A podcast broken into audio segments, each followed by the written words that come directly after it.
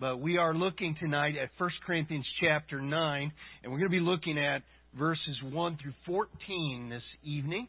So let's uh, read it together. Uh, let's stand together and read uh, 1 Corinthians 9, 1 through 14. Paul says, Am I not free? Am I not an apostle? Have I not seen Jesus our Lord? Are you not my work in the Lord? If to others I am not an apostle, at least I am to you, for you are the seal of my apostleship in the Lord. My defense to those who examine me is this Do we not have a right to eat and drink? Do we not have a right to take along a believing wife, even as the rest of the apostles and the brothers of the Lord and Cephas? Or do only Barnabas and I not have a right to refrain from working? Who at any time serves as a soldier at his own expense? Who plants a vineyard and does not eat the fruit of it? Or t- who tends a flock and does not use the milk of the flock? I am not speaking these things according to human judgment, am I? Or does not the law also say these things? For it is written in the law of Moses, You shall not muzzle the ox while he is threshing. God is not concerned about oxen, is he? Or is he speaking altogether for your sake? For our sake? Yes, for our sake it was written, because the plowman ought to plow in hope, and the thresher to thresh in hope of sharing the crops. If we sowed spiritual things in you, is it too much if we reap material things from you? If others share the right over you, do we not more? Nevertheless, we do not use this right, but we endure all things so that we will cause no hindrance to the gospel of Christ. Do you not know that those who perform sacred services eat the food of the temple, and those who attend regularly to the altar have their share from the altar? So also the Lord directed those who proclaim the gospel to get their living from the gospel. Let's pray together. Father, we thank you uh, again tonight for your wonderful word. Lord, that it is so um, truthful, is so revealing. Uh, Lord, we know that uh, you have dealt with issues that are essential for life and godliness. You've given us everything we need in that regard.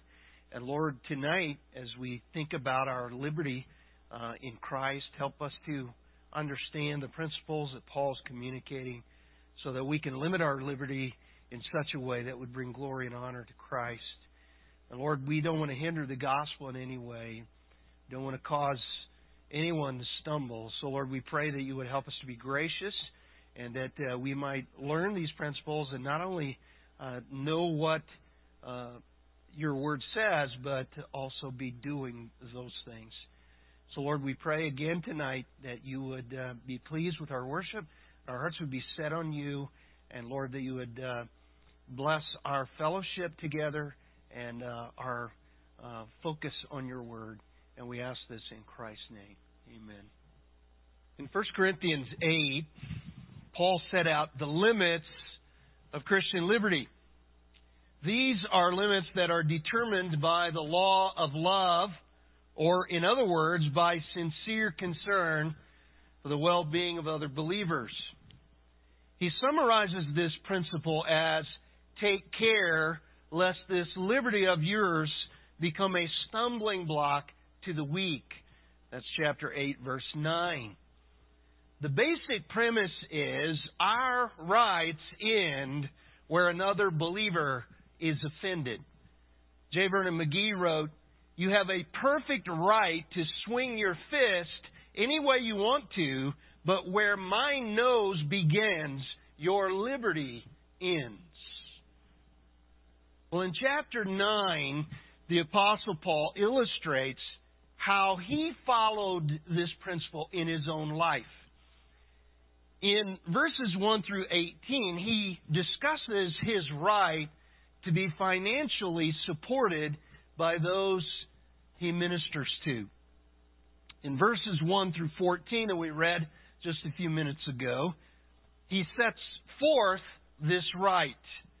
In verses 15 through 18, he gives the reason why he would not take advantage of that right. In verses 19 to 27, he explains that he would be willing to give up any and every right for the sake of winning men to Jesus Christ. Now, Paul also here defends his apostleship, which he does in several places because it was challenged by many. And of course, the only reason Paul does that is to validate the truth of Scripture that God gave him as an apostle. Because there's too much at stake. But here in chapter 9, he gives us six reasons why he had the right to be supported by the churches he ministered to.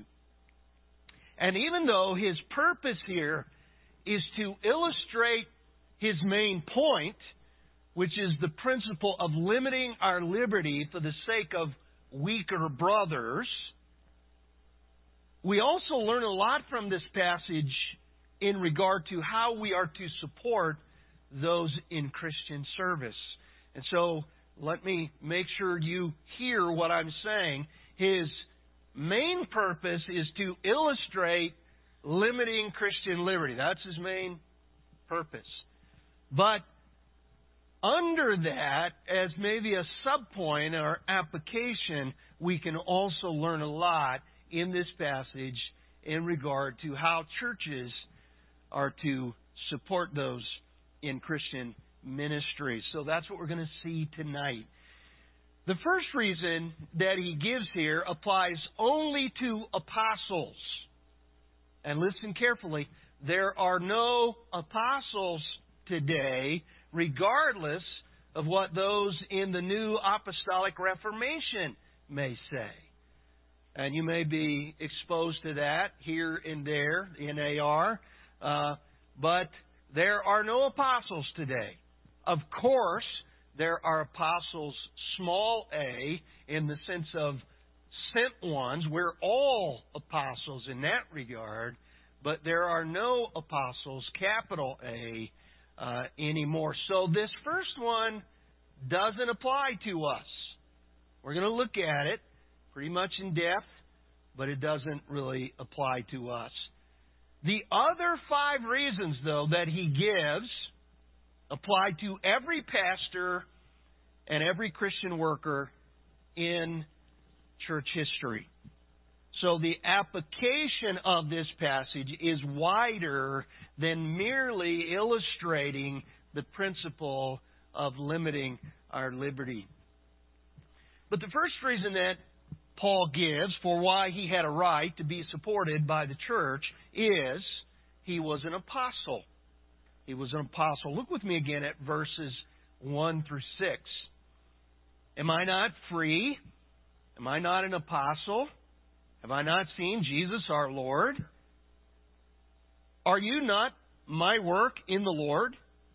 If to others I'm not an apostle, at least I am to you for you are the seal of my apostleship in the Lord.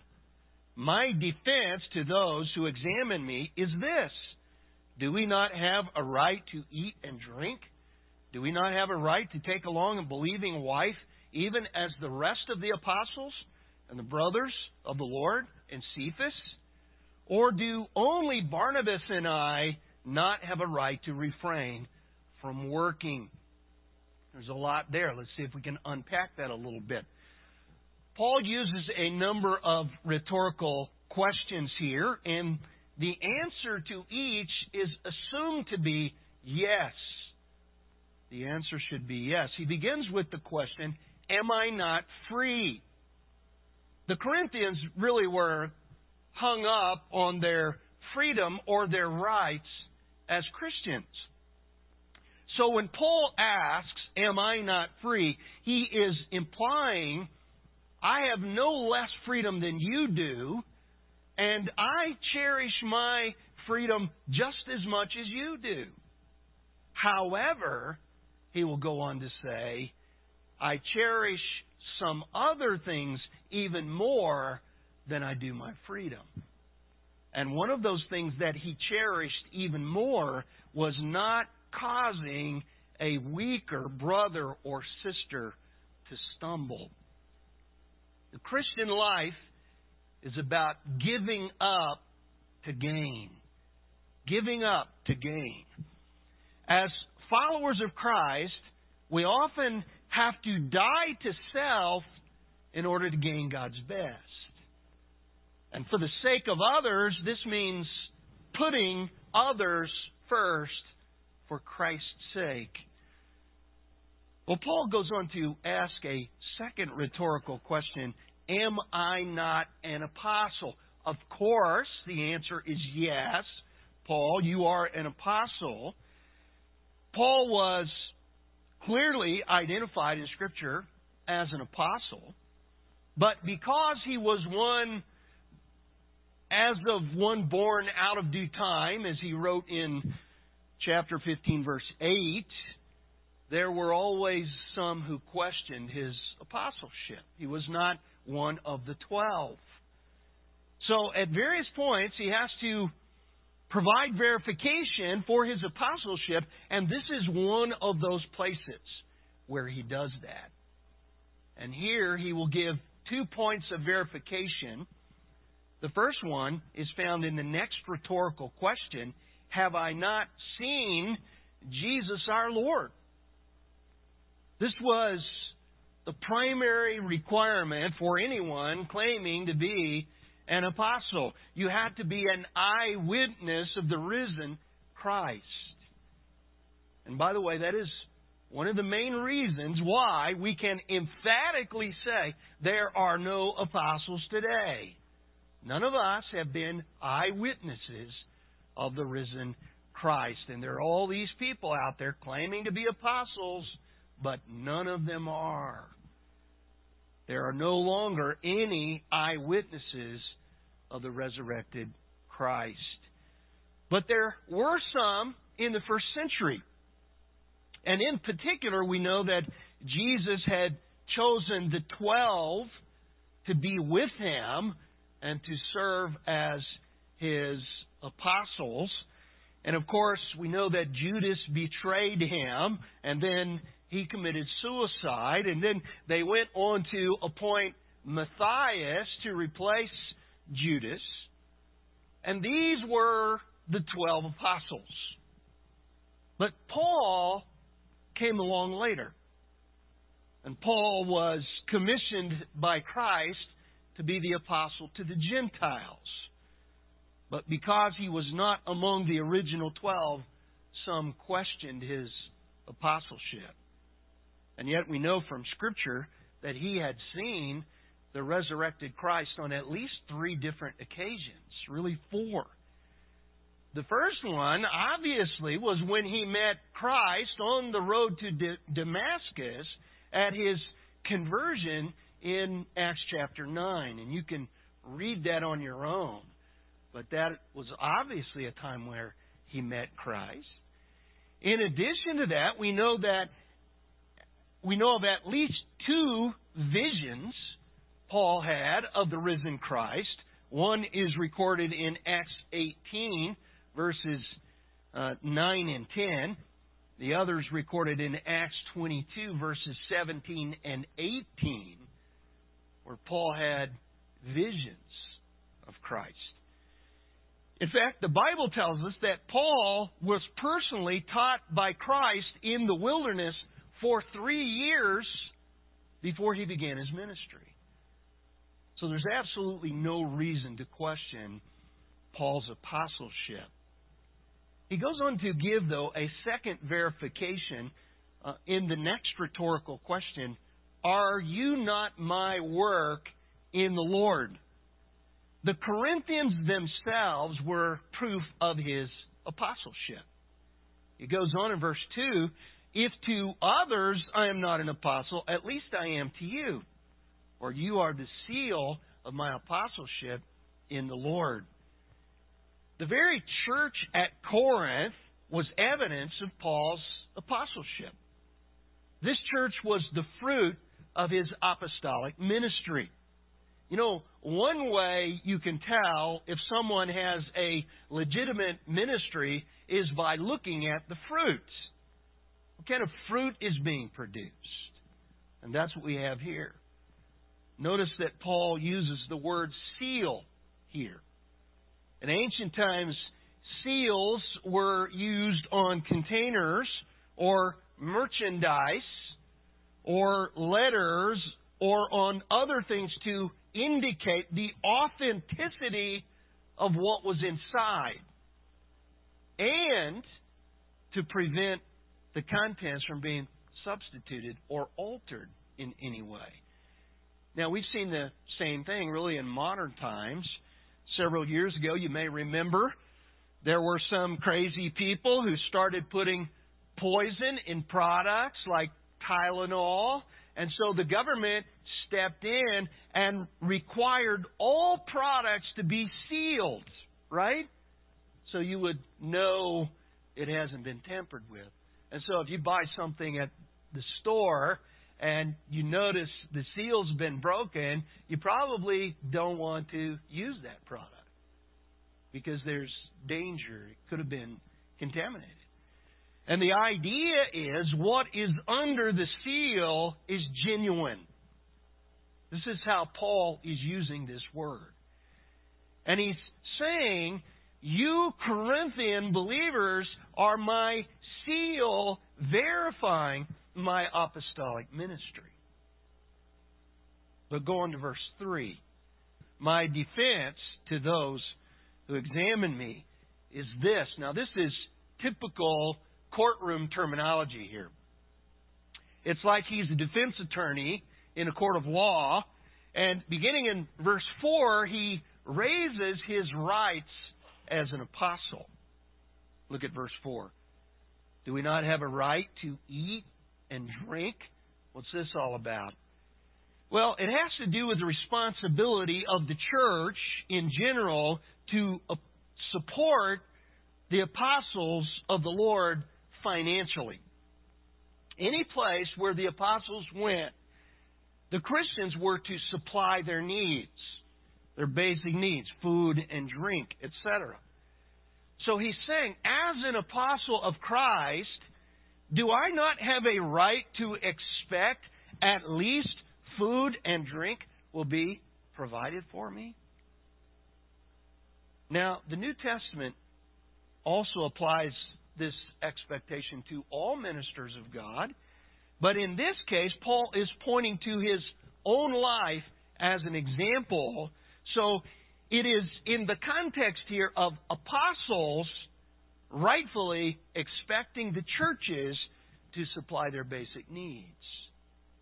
But go on to verse 5.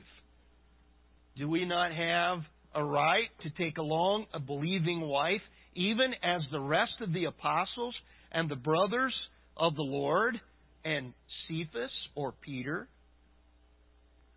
This tells us that the rest of the apostles were married, and the assumption is that they took their wives with them when they traveled, and the expectation was that their wives' needs would also be taken of as, as well, care of as well. And Paul, of course, was single, but his point that if he was married, he would have the very same right as the other married apostles. And though he chose the status of singleness, he had every right in the Lord to be married. He also had the right, as did the other apostles, to take his wife with him as he ministered and to have her supported along with him. That's what Paul's saying here. MacArthur writes, I believe this verse supports the principle of paying pastors, evangelists, missionaries, and other Christian workers enough so that their wives do not have to work so that they can have more time to be with their husbands in the ministry. Now, that would certainly be an application of this principle. The phrase to take along with means to carry about in one's company. The essence of this is that the wives go with their husbands as they travel around to various locations to minister in the churches. And that Paul says this is important that you support not only these apostles in this case, evangelists, missionaries, but also their wives. You know, it has long been known that one of the key contributing factors for ministers who end up getting a divorce is that of not spending enough time with their mates. And those who have a ministry that requires a lot of traveling, like evangelists, missionaries, that kind of thing, often set themselves up for temptations and marriage problems. So the idea is that of supporting these men in such a way that they can take their wives with them, and even beyond that, it implies paying pastors enough so that their wives don't have to work outside the home and can be there for their husbands and their families. And by the way, I'm extremely thankful for that in this congregation. I'm grateful for the way this church provides for its pastors in such a way that frees us up to devote ourselves to full time ministry and at the same time to have solid marriages and families. I'm very grateful for that. But I believe that's what God intends, and that's implied here. Look at verse 6 or only or do only Barnabas and I not have a right to refrain from working? Now this question is a little difficult, but he in essence is asking this.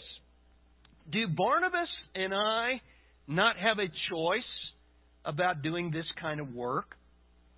In other words, they don't necessarily have to go as missionaries around the world their salvation would not be affected if they chose to stay at home.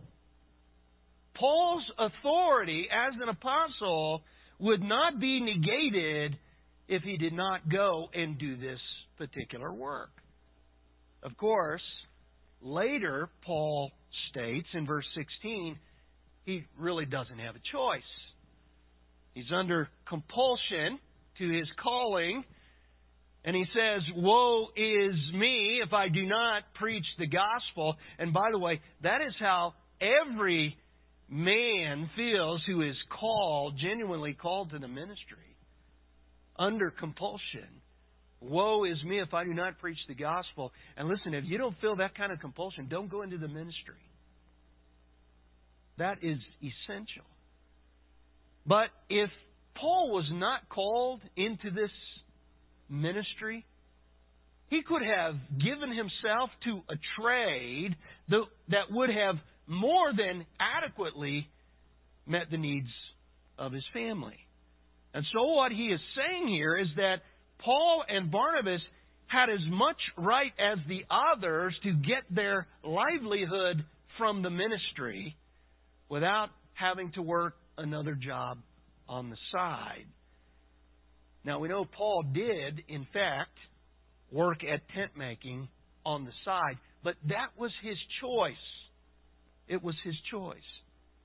Paul and Barnabas did not pay their own way because they were obligated to do so. They did it voluntarily. But as far as Paul's right as an apostle, he could have insisted on this, and the churches would have been responsible to provide it. That's what he's getting at. So we have seen the first reason why Paul had the right to be supported was because he was an apostle. And this one does not apply to any of us today because none of us are apostles. But he goes on to give a second reason, which is it is customary. It's customary. Look with me at verse 7. Who at any time serves as a soldier at his own expense? Who plants a vineyard and does not eat the fruit of it? Or who tends a flock and does not use the milk of the flock? Now, here Paul gives three illustrations to show that paying workers is customary. As he does in much of this chapter, he makes his point through rhetorical questions, and the answers are obvious. In this case, the answer to each of these questions should be no one. No one. Let's look at each of these. First of all, who at any time serves as a soldier at his own expense? Soldiers don't fight during the day and then work a civilian job at night in order to eat, buy clothes, and have a place to stay. Soldiers do not serve at their own expense. They are provided with food, clothing, arms, lodging, and whatever else they need to live and fight effectively. So this is very obvious. Secondly, who plants a vineyard and does not eat the fruit of it? Farmers do not plant a vineyard or cultivate a crop for someone else without being paid. They do not farm for free and then do other work to earn a living. No, they eat the fruit of their farming. They are either paid in money or in a share of the crops. Or maybe in chickens. I don't know. But they're paid for their work. 2 Timothy 2 6 says, The hard-working farmer ought to be the first to receive his share of the crops. Even slaves in those days were allowed to share in the fruit of the crops. This was just customary, this was expected. There's a third question or who tends a flock and does not use the milk of the flock? Shepherds don't work for free either. They don't deal with all those smelly sheep just because they enjoy it. And all three types of workers are paid for their work, and it is customary, rightful, and the expected thing to do. Why should that not be true also of God's workers? Well, Paul gives another reason. It is God's law. It's God's law. Look at verses 8 through 11. I'm not speaking these things according to human judgment, am I? Or does not the law also say these things? For it is written in the law of Moses, You shall not muzzle the ox while he is threshing. God is not concerned about oxen, is he? Or is he speaking altogether for our sake? Yes, for our sake it was written, because the plowman ought to plow in hope, and the thresher ought to thresh in hope of sharing the crops. If we sowed spiritual things in you, is it too much if we should reap material things from you? The principle of workers being paid for their work is not merely according to human judgment, as was given in the previous illustrations. God's law also teaches the same thing. You shall not muzzle the ox while he is threshing. Now, this is a quote from Deuteronomy chapter 22 and is part of the law of Moses. The comment that God is not concerned about oxen does not mean that God has no interest in the welfare of animals. So if anyone from PETA is live streaming tonight, don't misunderstand this. In fact, the Bible tells us that the Lord prepares for the raven its nourishment. That's Job 38, verse 41. And that he gives the beast its food, Psalm 147, 9. Jesus spoke of the Heavenly Father feeding the birds of the air. Matthew 6:26. But in spite of that, God's primary concern is not for animals, but for people. And so the point is, if a farmer is going to make sure he provides for his ox, then how much more should the church provide for its ministers? And understand, Paul had every right to apply this to himself. If men working for men should be paid for their labor, then surely men working for God should be paid for theirs. Now, Paul put it this way if we sowed spiritual things in you, is it too much if we should reap material things from you?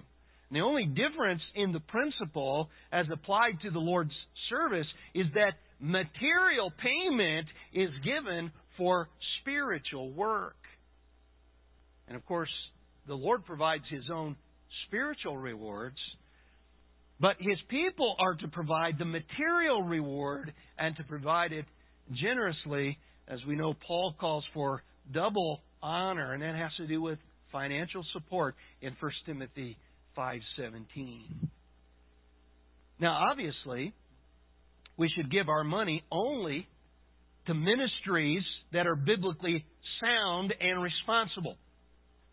Not every appeal that is made in the Lord's name is deserving of the support of God's people. And we should be wise. That is an important part of our stewardship. But when we give to a servant who is worthy and is faithful in the proclamation of God's word, we should give happily, generously, and trustingly.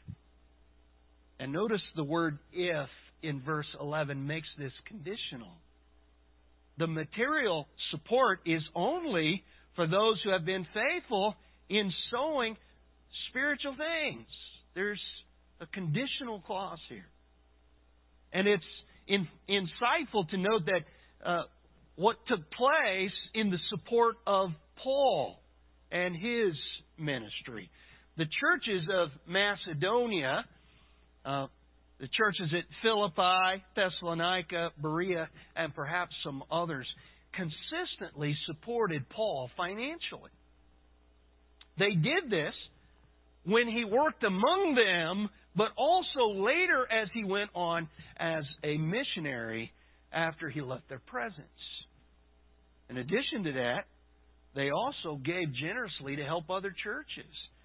And we read in 2 Corinthians 8, verses 1 through 5 Now, brethren, we wish to make known to you the grace of God which has been given in the churches of Macedonia, in that a great ordeal of affliction that in a great ordeal of affliction, their abundance of joy and their deep poverty overflowed in the wealth of their liberality. They gave generously.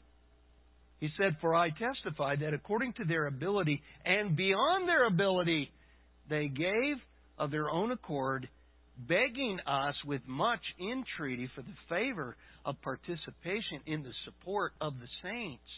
And this, not as we had expected, but they first gave themselves to the Lord and to us by the will of God. And so we see the generosity of these churches demonstrated here.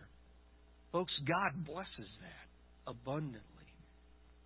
Giving to the Lord's workers is really giving to the Lord Himself. MacArthur says, God's children are to reflect their Heavenly Father's generosity. 2 Corinthians 9 6 put it this way He who sows sparingly shall also reap sparingly, and he who sows bountifully shall also reap bountifully. As individuals and as churches, Christians who give generously to the Lord's work will be greatly blessed by the Lord and those who support his servants will be rewarded by God.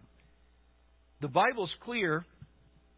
It is the Lord's will that we are generous to our pastors, our missionaries, our evangelists, our educational workers, all those who are servants of the Lord. But there's a fourth reason for supporting those in Christian service, and that is it is done for others. It is done for others. Look at verse 12. If others share the right over you, do we not more? Nevertheless, we did not use this right, but we endure all things that we may cause no hindrance to the gospel of Christ. Paul's fourth reason for having a right to be supported in his ministry was that the Corinthians had apparently always supported their pastors. And those they now supported or had supported in the past included Peter and Apollos. And so, as this church's founding pastor and as an apostle, Paul had even more claim to support than the others. But he did not use this right in spite of the many reasons that he had to justify his right to be supported, he waived that right.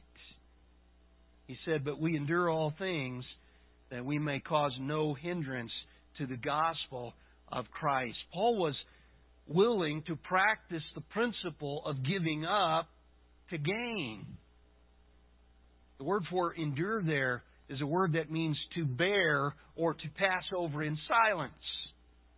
It is in the Greek present tense, which means it's continual action. This indicates that throughout his entire ministry, Paul continued to bear the load and to, without complaint, do whatever it took to fulfill his ministry. His customary way of life was that of self denial. He worked as a tent maker to support not only himself, but others in the ministry. Paying his own way was one means of causing no hindrance to the gospel of Christ. Paul did not want new converts or potential converts to have any reason to think that he was preaching the gospel for selfish reasons. And he wanted no one thinking that he was in the ministry for the sake of making money or enjoying an easy living. And remember now, Paul preached mostly to Gentiles who were steeped in paganism. Not only the gospel itself, but also its Old Testament background was completely foreign to these Gentiles. So he did not want the message to be clouded in any way. The other apostles and the New Testament prophets worked largely among the Jews who were accustomed to the Lord's ministers being supported by the people. But Paul wanted to take away any offense among the Gentiles that he was seeking to evangelize. Now, in our day and time, preachers who make merchandise of the gospel can magnify this same misconception concerning support of the Lord's work. Christian workers must be very careful not to convey the idea of gaining from the gospel and thus convey a false message to the world. And folks, I'm afraid that far too many health and wealth prosperity gospel preachers and TV evangelists have done this very thing in our day and time. I just heard this week about a pastor that's living in a multi million dollar mansion. And he can do that because he's pastor of a megachurch. Folks, that's shameful and it can send the wrong message to the world. And of course, we need to be careful always concerning those that we support. And uh, so there's much discernment that's needed here. Well, Paul gives a fifth reason, and we'll need to speed this up a little bit. It is the universal pattern. It's the universal pattern. Look at verse 13. Do you not know that those who perform sacred services eat the food of the temple, and those who attend regularly to, regularly to the altar have their share with the altar? Now, uh, this fifth reason that Paul gives for having a right to be supported goes back to the Old Testament practices in Israel. Having a right to be supported by the churches he served is in line with the universal pattern of that was established in the priesthood in Israel. The priests, those who performed the sacred services, were supported by the tithes of the crops and by the animals, as well as the sacrifices brought by the people whom they ministered in the temple. And so the the idea here is this is a universal pattern was established back in the Old Testament under the temple uh, service. So this is another justification for this expectation. And then finally, number six, Jesus ordained it. Jesus ordained it. Look with me at verse 14. So also the Lord directed those who proclaim the gospel to get their living from the gospel. Both God's law and God's Son teach that His prophets, teachers, and ministers are to be paid for their work in the Lord. The New Testament teaching reiterates that of the Old Testament. Paul may have been referring here to Jesus' instructions to the 70 in Luke 10:7 or he might have been referring to an otherwise unrecorded teaching of the Lord or to a special revelation that was given to him. And we don't know, but in any case, Jesus personally taught this truth. And again, just because Paul himself waived this right to this support, that in no way negates the responsibility of the church to provide it. Those who faithfully proclaim the gospel have a right to expect to get their living from the gospel. And I'm glad we're doing this sermon now instead of just before budget time. Anyway, these are the principles that we're to follow. Let's pray together. Father, we thank you tonight for, again, for your word. is so practical and so helpful. And Lord, if we'll just live by it, we'll have your blessing. So, Lord, we uh, pray that you would uh, encourage us tonight through this. And, Lord, ultimately, we know it has to do with liberty and it has to do with limiting liberty and giving up to gain. And, Lord, help us to learn to do that by your grace. In Jesus' name, amen.